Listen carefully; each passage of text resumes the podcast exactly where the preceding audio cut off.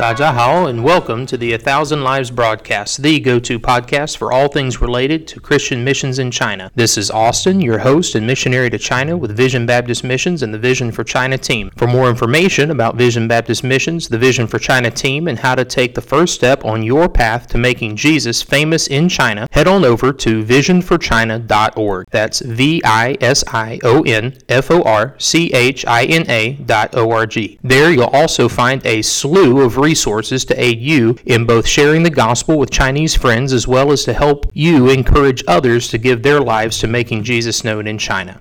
Well, we just recently published the first episode of this broadcast and are excited to jump into the second. In that first episode, I talked about my very first time in China, where I was faced with a young man who knew so little of the gospel that he had to ask, What is Jesus? That's right. He asked, What is Jesus, not who is Jesus? And, you know, that story, that encounter that I had, and many like it, are stark reminders to all of us that there is still much work to be done in China for the gospel. In this second episode, we're going to talk about a story often told by Hudson Taylor about one of his early converts in China. The name of this podcast, the A Thousand Lives broadcast, comes from something Hudson Taylor is quoted as saying. In fact, we mentioned it in the first episode. Uh, it goes like this If I had a thousand pounds, China should have it. If I had a thousand lives, China should have them.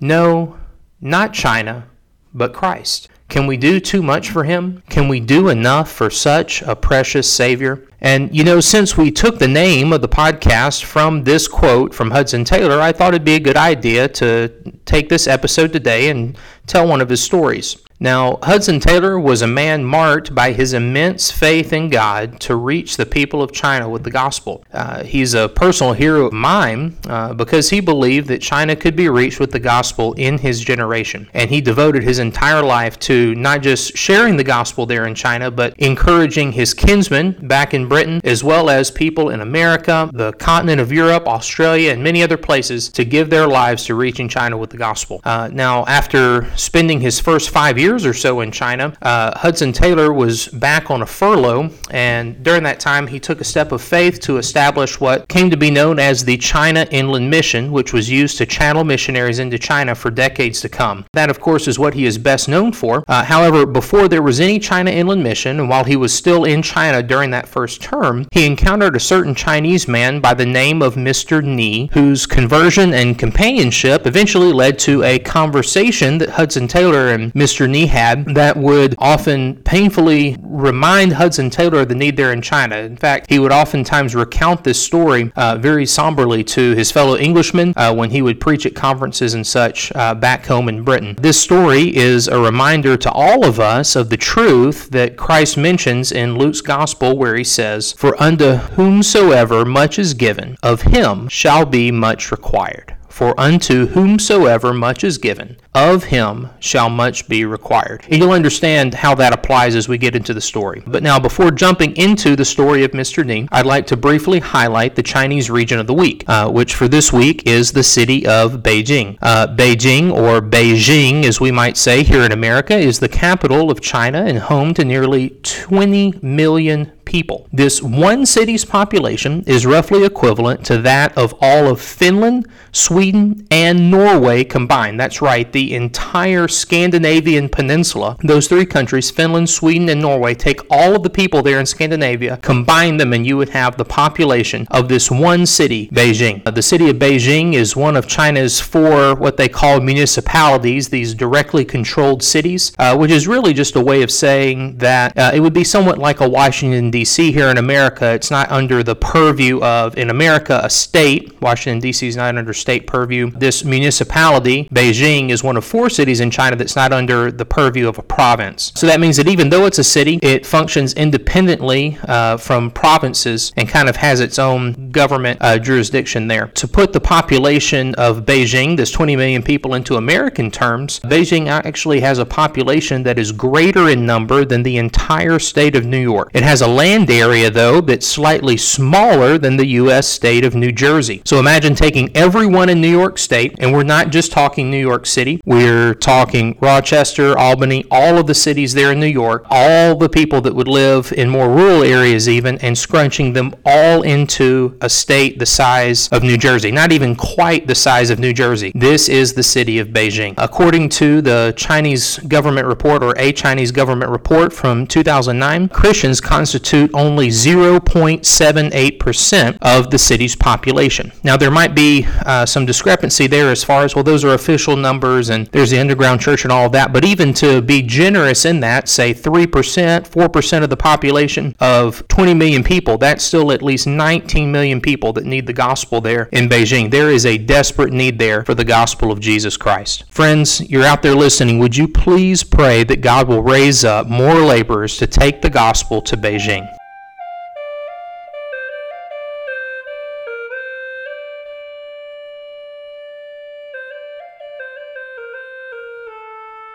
Well, now on to the story of Mr. Ni. Uh, Mr. Ni's story uh, begins with this ex-Buddhist leader was passing an open door along the street one evening.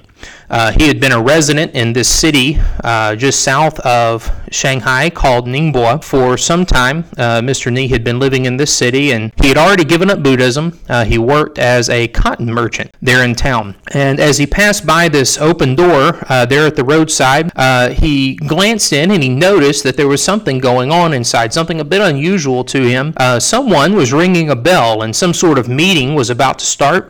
he inquired as to the nature of the meeting and learned that it was a religious sort of meeting. And with Mr. Nee uh, already considering himself a, a, very fervent seeker of the truth, trying to learn, uh, you know, the meaning of life and all of those things, he had tried Buddhism and other religions as well. Uh, nothing more needed to be said. He thought, well, this is a religious meeting. I would love to sit in and hear what, what they're talking about. So he slipped in, sat down, perhaps there towards the back, is this young foreigner, who he would later learn to be named Hudson Taylor, this young foreigner dressed in Chinese attire, stood up and began to preach from this holy text that Hudson Taylor called the Bible. This foreigner, uh, Mr. Ni, was quick to learn, could easily manage the Ningbo dialect of Chinese. And Mr. Ni could easily understand the passage that Hudson Taylor was reading. The trouble that Mr. Ni had, however, was figuring out what exactly the passage meant. The passage went like this As Moses lifted up the serpent in the wilderness, even so must the Son of Man be lifted up. For God so loved the world that he gave his only begotten Son, that whosoever believeth in him should not perish, but have everlasting life. For God sent not his Son into the world to condemn the world, but that the world through him might be saved.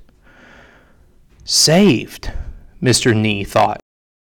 Not condemned? A way to find everlasting life? A God who loved the world? And Mr. Nee, he began to puzzle over all these things and was trying to discern what they might mean. He actually spent the remainder of the meeting fixing every ounce of attention that he had on the message that this young preacher was giving. He was trying to figure it out. There was the story of the brazen serpent lifted up. There was the story of this one man named Jesus who died, who bore sin upon himself. But not only that, he rose again. And as Mr. Nee began to hear the gospel from the lips of Hudson Taylor, the Spirit of God was at work in Mr. Nee's heart. And as the meeting drew to a close and the foreigner stopped speaking, there wasn't even time for Hudson Taylor to begin to give some sort of invitation. Mr. Ni just instinctively jumped up and before the entire audience there at this meeting stated, I have long sought the truth, but without finding it. I have traveled far and near, but have never searched it out. In Confucianism, Buddhism, and Taoism, I have found no rest, but I do find rest in what we have heard tonight.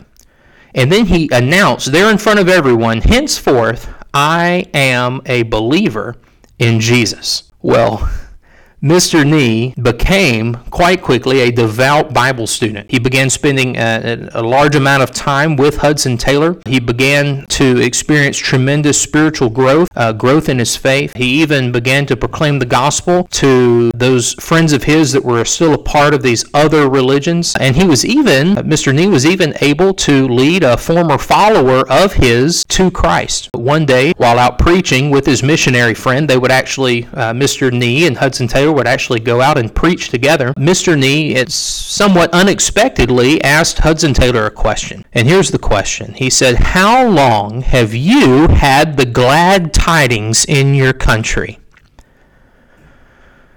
And Hudson Taylor a bit reluctantly replied, Well, some hundreds of years. Mr. Nee was visibly startled and exclaimed, What? Hundreds of years? My father sought the truth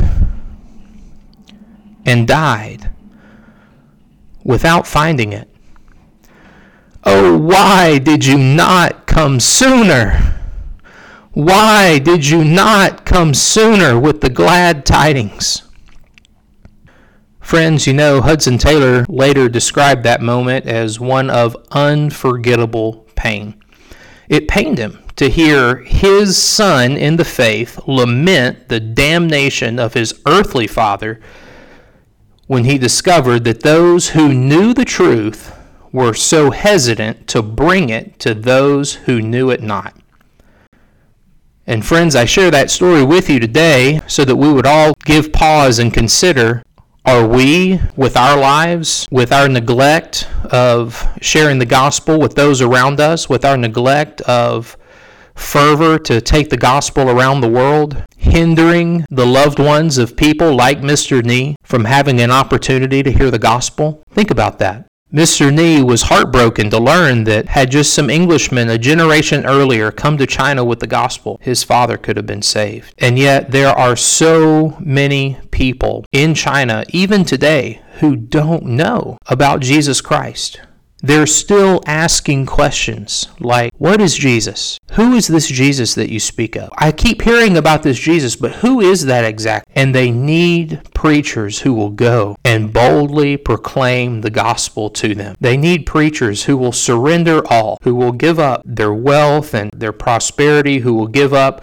their comforts here in America and say, You know what? I want to give my life, I want to aim my life at making Jesus famous in China. Even if it means learning a new language, even if it means adapting to a new culture, even if it means having limited opportunities to be with family, even if it means my children having limited opportunities to be with grandparents, I want to do all I can to make Jesus famous in China, to take the glad tidings of salvation to the Chinese people. Brother, you're out there listening today. Would you not consider now? From this very moment, resolving in your heart and saying, Lord, I will begin to aim my life to prepare and ready myself for a life of missions in China. Brother, after all, you have been entrusted with the gospel message. You have been entrusted with what the Bible calls the power of God unto salvation. You know that the gospel works. You know that it's powerful. After all, it's worked in your own life. It's changed you. It's made you a new creature and caused you to be born again. You have experienced firsthand that God is, in fact, mighty to save. You know that whosoever shall call upon the name of the Lord shall be saved. You also know that they can't call on him in whom they have not believed. And you even know that they can't believe in him of whom they have not heard. And so the question, brother, is why do you sit back in the States assuming that they can somehow hear without a preacher? Brother, I would refer you back to the statistic mentioned concerning Beijing at the beginning of today's broadcast. Nearly 20 million people, and at least according to that one report, less than 1% Christian. How are the other 19 million supposed to hear? How much longer are we, as God's people who have been entrusted with the gospel, how much longer are we going to wait before we determine, before we decide we ought to heed the command of Christ to take the gospel to the people in China today who are still asking, What's a Jesus? You know, friends, in the passage, Hudson Taylor preached to Mr. Nee that evening that Mr. Nee got saved. Uh, that passage that Hudson Taylor was uh, preaching uh, some 150 years ago, the Bible says in Chinese, 神爱世人，生之将他的独生子赐给他们，叫一切信他的不知灭亡，反得永生。For God so loved the world that he gave his only begotten Son, that whosoever believeth in him should not perish, but have everlasting life. Shen Ai, Shiren. God loves the people of the world. Shen Ai, Shiren is the Chinese way of saying, for God loves the people of the world. Brother, would you give your life to telling people in China that shen Ai, Shiren? If not you, then who?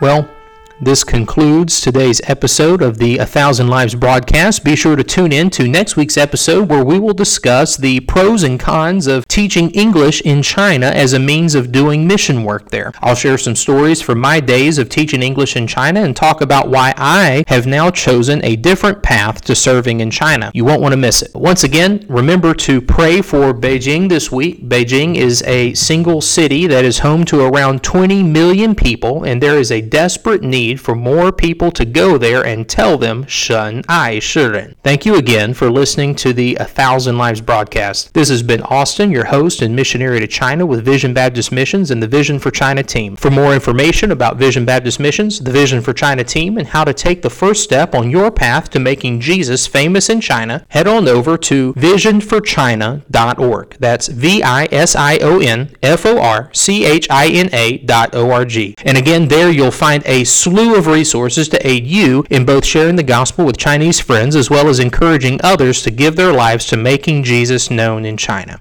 Well, until next time, 再见。